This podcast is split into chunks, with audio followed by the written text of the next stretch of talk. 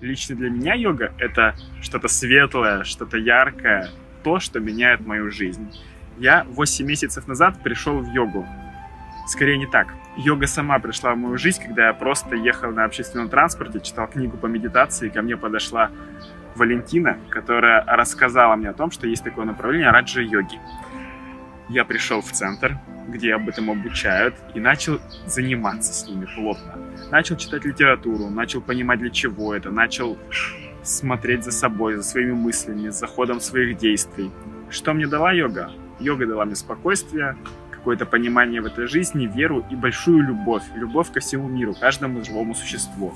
Ведь что такое по себе медитация? Медитация — это просто единение со своими мыслями и отстранение от них одновременно.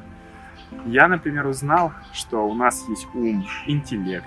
Я узнал, что мы можем менять свои мысли прямо на ходу. Если вы прожили 20 лет с убеждениями, что в жизни все плохо и грустно, то каков результат будет? Конечно же, вы будете чувствовать боль, вы будете чувствовать страдания.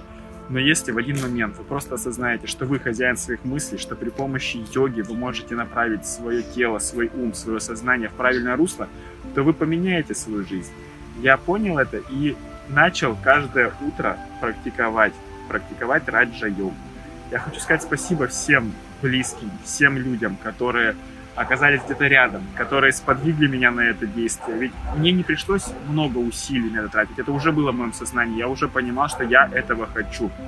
И все люди, которые меня окружают сейчас, это люди, которых я сам привел в свою жизнь благодаря своему сознанию. А свое сознание я наладил благодаря йоге. Друзья, от всей души желаю каждому, живущему на этом мире, осознать, что он хозяин самого себя, своего сознания что именно он решает, каким будет его жизнь. И благодаря йоге мы все можем привести свое здоровье, свои финансы, свои отношения в ту норму, которая нас устраивает. Мы можем жить в изобилии только благодаря тому, что мы следим за ходом своих мыслей. Но чтобы следить за ходом своих мыслей, мы должны практиковать. Практиковать медитацию, практиковать йогу. И быть тем человеком, которым захотим. Спасибо вам большое за то, что я узнал это знание из медиатологии, но по-другому тут не сказать.